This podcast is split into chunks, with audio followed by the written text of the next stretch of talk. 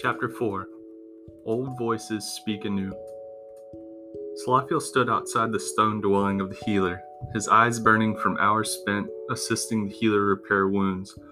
Father had often told them privilege did not disqualify the use of one's time, a sentiment he always took to heart no matter what it was that needed to be done. His heart was heavy, and he felt less kind than usual. The effects of seeing someone brutally die bothered him. His fingers were numb and he was shaking. He himself had only killed large game such as deer or the occasional rabbit when hunting. He had often fought in tournaments, but he had never killed anyone before. And even though the dead had been Tanemian, it still bothered him. To see someone burned to death was a cruel memory, still as fresh as the fires that had caused it. Slothiel leaned on the wall and looked at the stars. He noted how silent they were, and that the world went on without his say so. The sky was filled with celestial beings that were constant and silent. Slothiel stretched his aching muscles and decided it was best to head to the castle, as he was no longer needed by the healer. The only thing left to do now was to wait for healing to occur. He imagined that most were asleep by now, and he let his magic guide him down the path back to the garden gates. With a familiar noise, the large doors opened and he ascended the steps toward the royal chambers. Kordok stood outside his door, waiting patiently. Any news? Slothiel asked groggily. Yes, but that remains for us tomorrow. You don't look like you're in the mood for any new information. I will tell you, though, that Derek wishes us to meet with him in the temple at sunrise. Alright, I'll be there. Thank you for keeping it to a minimum. None of us could handle any more tonight, Kordok said, rubbing his neck. Slothiel opened his door. Slothiel? Yes. Kordok hesitated. I saw how you reacted today. Are you okay? Yeah, Slothiel said. I'll be okay. I'm just a little rattled. If you ever need to talk, Kordok trailed off. Besides, this is not something that happens every day. Slothiel nodded. Thank you, brother. I'll be alright. I believe I need the time to process with a little bit of sleep, he said with a tired smile. Isn't that right? Kordok said.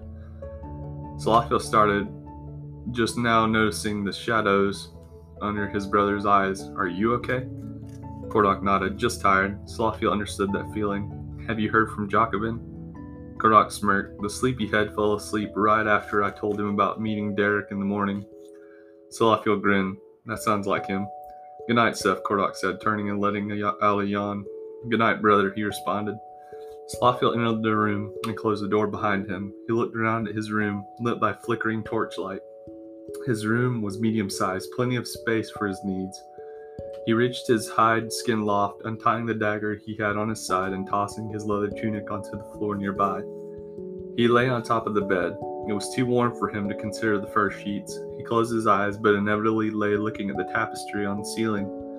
The stone columns appeared to weave back and forth in the torchlight, making intricate patterns that he had often followed with his eyes when he had trouble sleeping. He sighed, unhappy with his inability to fall asleep quickly. Jacobin could fall asleep without a second thought. Slothiel said, laughing bitterly to himself. When he closed his eyes, he saw another saw nothing but blood and fire. He slowly moved to a sitting position on the side of the loft.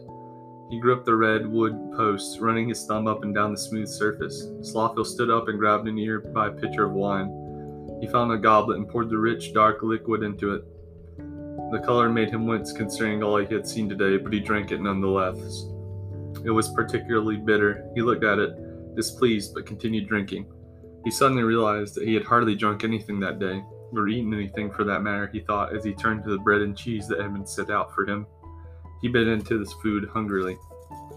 A noise outside the door interrupted his chewing.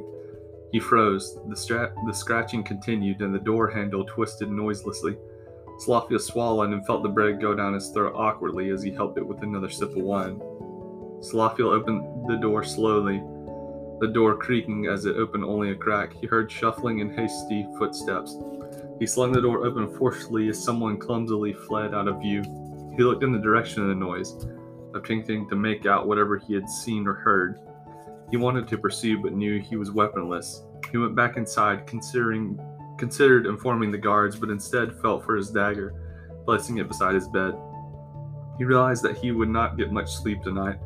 With a crack of flame, he summoned his magic. He considered going outside, but was so tired, so instead he laid in bed and watched the door. His eyes were heavy and he rubbed them.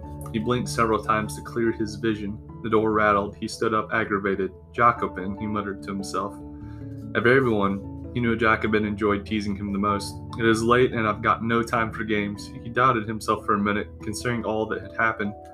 Even for Jacobin, this type of prank was out of place. He pressed his ear against the door. He heard a low, guttural noise. His eyes widened as he backed away from the door. The wood cracked and something pushed through, spewing splinters into the room. The large needle mouth of the Tunemian roared as bright, blinding flames erupted from between its jaws. Slothiel yelled, desperately grabbing for any weapon he could get his hands on. The fire reached for him with long talons and wrapped around his throat. He woke up in a cold sweat looking at the ceiling of his room. He rubbed his face and breathed deeply into his hand, shaking and nauseated. He knew he would not sleep any more tonight. These are what you call the Ashen Stones, or Dragon Fragments. They are the source of the power of the Ashenborn. You each have your own magical abilities, but these stones enhance them and make them stronger. Derek walked with his hands behind his back, looking very scholarly. Magic allows you to conjure fire, weapons, heal the wounded, and even change the temperature of your surroundings. Before the War of Stones, magic had no bounds to what it could do. Magic could curse, decay, and entrap. Magic itself was crippled by Dothros, who sought to use magic to imitate the Ashenborn, Derek said. If not for the Ashen Stones, magic itself would have left this world. Derek looked at his wrist. Dragons are often revered as the culmination of magic. In the realm of power, the dragon is unarguably the strongest compared to all other creatures. These living stones grant you power, a power that binds to you, lives in you, and transforms you. He paused his step and looked at the three princes, princes sternly. This is not something to be taken lightly. You will be changed forever because of this. If you so choose, there is no turning back. The Ashenborn have not spoken to give permission to the rite of bright flame. In exigent circumstances, sometimes action must be taken. I am Ashen Elder, and regardless of personal consequence, will perform it if you are willing. He paused, adding, Many will learn of my treason and call you terrible things of, because of what you will become. He gestured towards the brothers with his hand. Well, what you must become. Each of you harbors individual powers that will manifest themselves in different ways. Your hues also have a lot to do with it. A yellow fragment, for instance, could be gold or bronze. It's up to the fragment to reveal themselves. These are powers like you've never experienced. You all have magical abilities. They will be intensified. His gaze scanned the prince's faces. What do you mean, powers? Kordok asked. The first is the dragon power, the other is an improvement upon your already learned abilities. For instance, Kordok, you could have the power of foresight or prophecy, maybe even something never seen before. The possibilities are up to you. Prophecy, like telling the future? Yes, well, prophetic dragons usually are more complex than that, often having enhanced wisdom as well. What if Salafio? Cora asked, guessing Salafio was anxiously waiting to ask that same question by the expression on his face. Our hues are all still different. Are you saying that our hues represent our characters? Your soul, more like it. Your character is a part of your soul. Salafio and Jacobin will develop differently from you. Derek placed his hand on the center of his chest. It can be determined Salafio will be a truth-seeing dragon, also known as a Gwirian. But you must realize there is more depth to that than just skimming over your latent powers. There's also more to a thing than can be seen on the surface. This is just the beginning.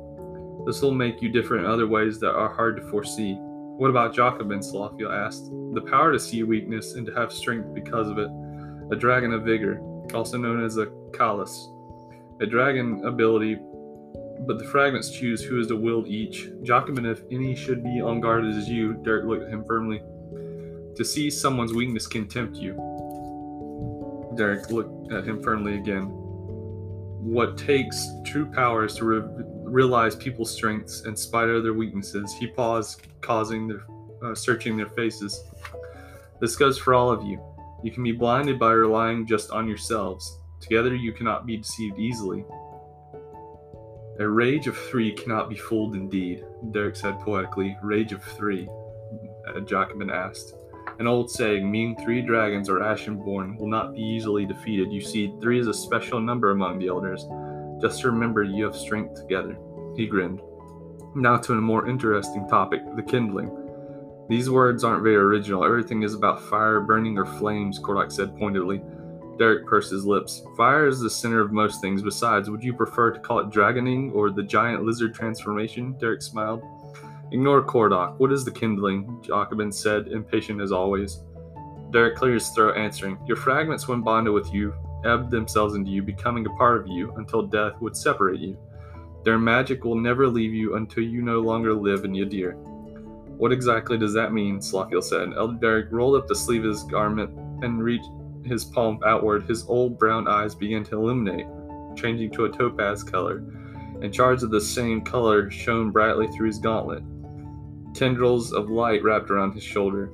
The fragments embed themselves into you, becoming the source of your power, as you will become aware once you have been bonded. The fragment emerged from the skin as if it were transparent. They cannot be removed if you will it. They can be removed if you will it. The stone moved back without effort into his wrist. Guard yourself, as they can be removed by blade. Your magic should more than suffice to block such an attack, however. Slothiel looked on with wide eyes. I'm not so sure, he trailed off. Will it hurt? Uh, Jacobin said. No, but I dare tell you that it will be the most bewildering thing to ever occur to you. Also be warned, the dragon power has side effects, Derek winked, rolling down his sleeve.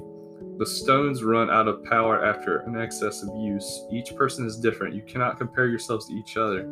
Each has his own limits. This is humanity. The only way to revitalize a fragment is to place it in fire to rejuvenate its ability. What happens when they are emptied? Kordok asked, concerned. Derek rubbed his beard.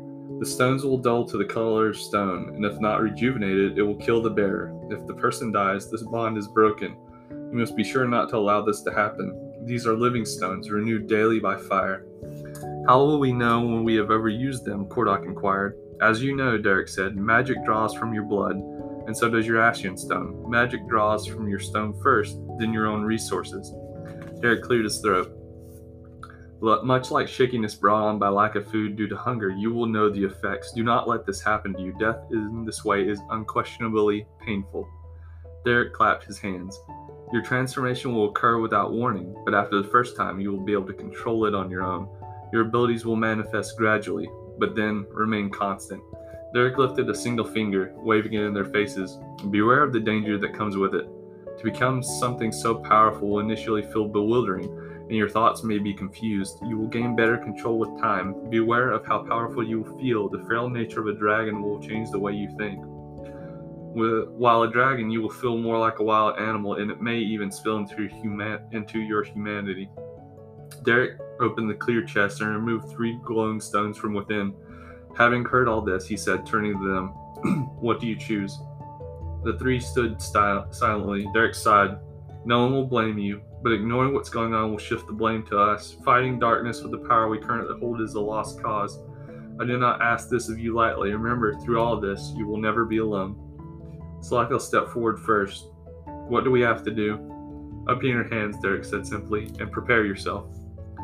The stones floated from his hands, a fragment landing in the palm of each of the three princes. The fragments were jagged and dull. The three princes looked curiously at the fragments they held.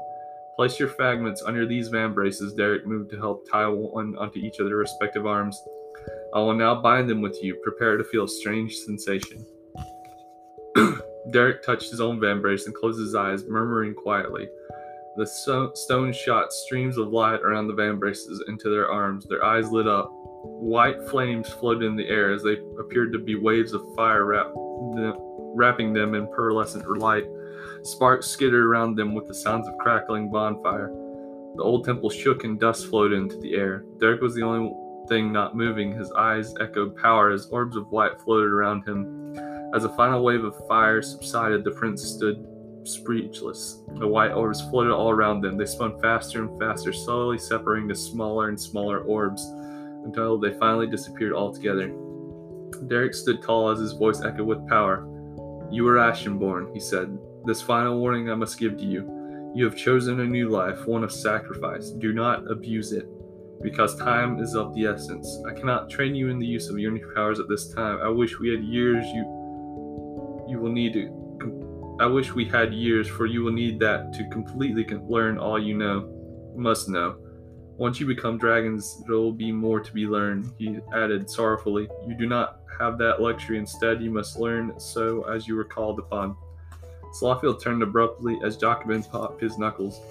Use the magic sparingly. The Tanims will definitely know who you are, even more so now, Derek said. Use this power when nothing else is possible. Slotfield turned his arm, looking at the vambrace.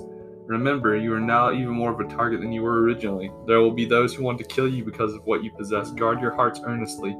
Each of you holds more importance than you know. When the time comes, I will teach you more depth. I have simply prepared you for the basics. There will be more for you to experience before more can be taught. Are we the last ones to become Ashenborn? No, Derek said. You are the first of a new covenant. More will follow after you as times have changed. The time of our ritualistic and specific nature must change. The Ashmore will die out unless we do something unselfishly.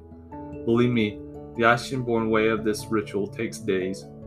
How will we know how to use these powers? Kordok said, still looking at his palms. I can only tell you my own, but that would not benefit you. We carry the same power. It will show itself to you more than more with time. I would be remiss not to talk to you about your enemy. You will be facing those who wish to dethrone the power of the Ashenborn and the kings and queens who supported them. Alongside them are the treacher- treacherous monstrosities of the Tunemian. Few know this, but the Tunemian are not of this world, so in truth they cannot be killed in this world. It is not to say they are immortal, but that we have discovered no way to kill them internally. The Temenium come from somewhere other than the Yadir, though we do not know from where. That they bring their own back from the dead, we only know from the return of those killed. You should have no fear of it affecting you because you are Ashenborn, but know for the time being you will face something that cannot be killed, only contended with temporarily. The creatures fell when Dotharos fell. There is the mystery. Since Dotharos is no longer alive, we must discover what or who brings them to walk outside of the shadows. To Saul, Jacobin said angrily. How are they able to become dragons? Slothiel asked. Derek sighed. A person can carry a sword, but that doesn't make him a master of the blade. Imitations will arise, much like has already occurred. So they are not as powerful, Jacobin said with an air of confidence. No, fakes do more hard than good, harm than good. However, imitating power eventually leads to power, Derek said. For several hours, they discussed all that being an Ashenborn entailed until Geoff delivered the news of their departure. We'll teach you more, Elderek said, when time allows. Now there is much for you each to learn without words. They left the temple in silence, wearing the self privilege they carried. Jacobin was the first to leave them, eager to prepare for the coming journey. Slothiel and Kordok watched as Jacobin went out of sight. A rage of three, Slothiel whispered. Kordok kept pace with him. Isn't a group of dragons a thunder? Slothiel shrugged. Either sounds equally intimidating. Alanias took a deep breath, flustered from lack of sleep. He was preparing to deliver a message, which he had with grief received. He had decided to deliver the news himself rather than rely on a messenger. Men, women, and children by the thousands had gathered in the square of the mighty hold. The crowd was mostly silent, while a few whispered nervously. The royal purple of the king's clothes drew attention as he walked onto the parapet. The king approached the edge and stopped. The crowd grew quiet as they noted his somber face. The king surveyed the people below him as he gathered his thoughts. He was disturbed by what he had learned and knew he could not relay the entire contents of the message. I received word of a large horde of Taneems approaching from the plains of Syrian in the south. The old king spoke in an unexpectedly solid voice, which echoed with ease through the distance. Excuse me. His face was wrinkled, but his eyes, however, were full of reassurance, showing, showing nothing but youthful endurance. King Alani stood straight, taking in the looks of fright and shock. A nervous murmur ran through the crowd. No need to fear, my good people, for life still will prevail. We have all lived a life of plenty, but this is what we do with the plenty that truly matters, the king said as he lifted his right hand and pointing towards the rising sun. We have prepared for seasons of peace and war, and now is the time of war. Fight we must, and fight we shall, and we are not alone. The world is full of our allies. Alanias paused and smiled widely. We know our enemy, the rumors are true, the Tunemian are back. Alanias drew his sword and held it in front of the crowd, silencing the rising sounds of the crowd. We cannot fear the darkness, the darkness must fear us. We put down this enemy before, and we will do it again. I give you this promise, if not my lifetime, then the lifetime of my sons. Alanias' gaze swept across the crowd. We are well prepared, and we are not a people to sit back idly, sit back idly and await the worst. We will fortify and we will meet them. Alanias nodded towards his royal guard.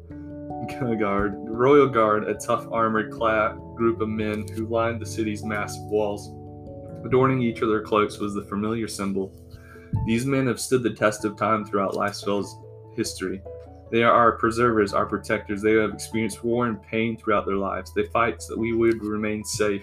We have no reason to fear the Tanemian, those desolate creatures, for these men are well trained in the art of combat. But to ensure our survival and preservation, I am sending trusted men to the city of Malfate. People chattered nervously, but many held on to his words. Birds cannot be sent because the message requires the utmost care. If our enemy were to know our intentions, then more would die. Although we need not fear the Tanemian, we must remember their trickery and deceptive spirit. They are wicked beings that do not allow surrender, and they stop at nothing to accomplish what they are ordered to do and kill without restraint. Alanias paused to allow them to take in the words. Those who wish to send their loved ones to our secret holds and allies will be offered an escort with a medium sized battalion of 300 of our well seasoned men. As your king, I ask that the men who can wield a sword stay and fight. I demand, however, that we be filled with courage and not fear. Pray for us all in this hour, and do not think we will leave you in the dark. With that, the king returned. King turned and walked back to the doorway of the castle. Zark stepped up to address the crowd. In one hour's time, those wishing to fight must report to the inner courtyard to receive weapons and armor. Those who wish to find sanctuary should return to their own homes and await the call to leave. Remaining outside will only make you and your family an open target. He paused, adding, I leave you in this moment to consider your worth. Will you hunker down, or will you fight beside me? Zarks turned and followed the king through the doorway, flanked by members of the royal guard. The noise of the crowd rose as people began talking to their neighbors, discussing what they'd heard and considering their options. The sun filtered through the trees, lighting the courtyard irregularly as the crowd began to disperse, returning to their homes to prepare either to fight or flee. Alanias fell into his golden throne and began to rub his temples. He waved off several servants who offered him assistance, taking instead a goblet of wine and drinking it thankfully. Alanias stood up slowly and stepped down from his throne. He began to pace, wondering what would happen should the walls fail to hold back the Taneems. Surely, he thought, Lysol couldn't be overrun by even a large force, but what destruction would befall the city in the process of an attack? How many citizens, unprepared and undeserving, would suffer and die in the event that the guard could not repel the coming attack? Alanias scoffed at himself. It wasn't like him to doubt his military men. They had trained since they were young boys, learning the art of combat. Alanias even remembered the many early mornings when he'd awaken his own three boys just go outside and train in the art of magic and sword. His two blood sons, Kordok the eldest and Jacobin the youngest, were noble in everything a father could hope for in a child. But Alanias' adoptive son, Salafiel, his middle child, was the most special to him. He knew the importance of honor, discipline, and integrity. Although Kordok and Jacobin possessed these traits, Salafiel never strayed from them. He worked twice as hard to gain his father's approval, though Alanias never required that of him. Alanias did recognize, however, a nature within Salafiel that made him a trustworthy and loyal heir. Kordok and Salafiel entered, grim looks on their faces. So we're heading to Malfate then? Kordok asked, somewhat surprised he'd even agreed to go in the first place. You and Salafiel both know that the risk of loss is too great for us not to send aid. Send for aid. Alanias replied in serious tone. If we do not get assistance from Malfate, Lifespell may fall. You heard me attempt to assure, reassure the people that everything will be fine. But if we don't get help, it is very possible that we will be unable to fend off an invasion. Salafiel shot his father a look of disbelief. You and General Zarch just assured the people that everything would be okay, Salafiel said, his voice shaking. Father, what's really going on? Zarks walked into the room briskly, shutting the door behind him to ensure that no one would overhear the conversation. He then approached the king and his sons. Your Majesty, you know that I support you in your judgment, but at this moment I cannot let you. I can tell you that I agree. I cannot tell you that I agree with sending your sons to Malfate. You and I both know the dangers that lie in just traveling to the city. I'm aware of the risks, Alanias responded, his voice strangely calm. But it's more than that, Your Majesty. Would they not serve a greater purpose here, protecting this glorious city from the front lines?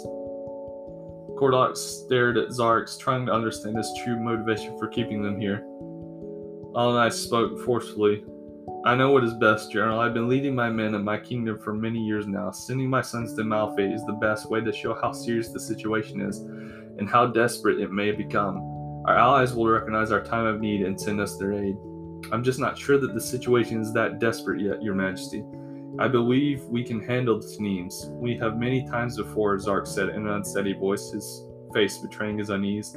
Something was bothering him, and Alanias noticed it. Besides, Zark add, added, with Derek away to Ayash, we are more defenseless than it is fitting to face them, I know. But we must make do with what we have. Alanias spoke kindly to Zarks, as Zarks had been the age of Kordok, Salafiel, and Jacobin when the Tanims had shown themselves last time.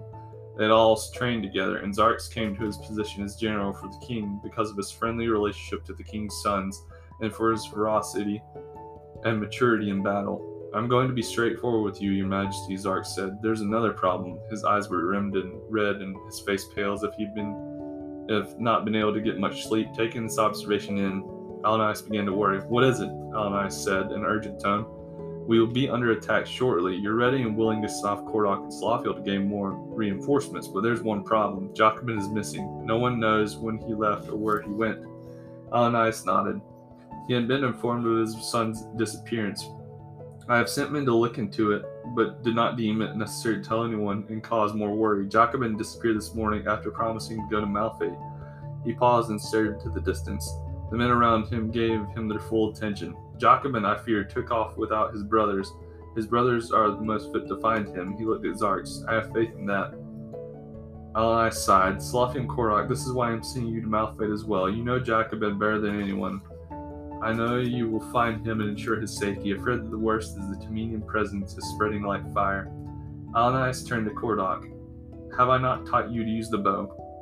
He turned to Slothiel, and you the art of the sword. I trust what has been instilled in you, and I want that to continue when I am dead and gone. Kordok's eyes widened. Surely, Father, you do not think Salafi will fall. Salafi remained silent, eyes wide. I have no doubts we will succeed with Zarks here. He has proven himself as you have both, Alnai said, but I want you to put what you have been taught into practice. Now is the time to do it. Salafiel's eyes misted over slightly. He blinked, then stepped forward, saying, Father, what would you have us do? Alnai's eyes hinted at tears. Find Jacobin and bring us aid. Salafi and Kordok bowed, both trying to hide the concern on their faces. I almost forgot, Alani said, placing two flat pieces of what looked like mirrors on the table. These are window speaks. Derek wanted you two and Zarks to have one so that you could communicate with one another on the way. He was able to make two with the remaining magic of the light prison. It seems even magic has its limits. Slothiel picked one of the pieces up and moved his fingers along its edges. How do we communicate with these? he asked. Uh, Derek said to state who you are and who you to wish to speak to, Alanias replied. Zarks picked up his piece of glass with a look of disgust. If it is of benefit, I will take it as the king commands. Zarks placed the fragment inside his cloak. I wish to speak with my sons alone for a moment, Zarks. Zarks bowed without speaking and exited the room. Alanias was quiet for a moment, as if searching for the right words. I am proud of all of my sons. Alanias walked to them and smiled widely, a hint of tears visible at the corner of his eyes. You made your father proud by how you ran to the fight, and despite the danger surrounding you, each of you held your ground. Alanias put a hand on each of their shoulders. You both are men, Jacobin also. I am glad to have been able to walk with you on your journey of becoming men. You will never truly know how much you are loved by me and how much I would never trade any of my time with you for anything else. Allies paused, fumbling for words, his face reddening with emotion. I know you will be safe. Remember to stay out of harm's way so you can return to me. He pulled him to a hug, the embrace of a father. Alright, that's going to be end. I will continue either in a few days or so soon. If you guys could, uh, I appreciate your support. Please subscribe to me on Facebook or Instagram. Uh, Facebook at author MW Fenn uh, or Instagram F E N N underscore M A T T H E W. Appreciate you guys and look forward to reading again with you guys. Later.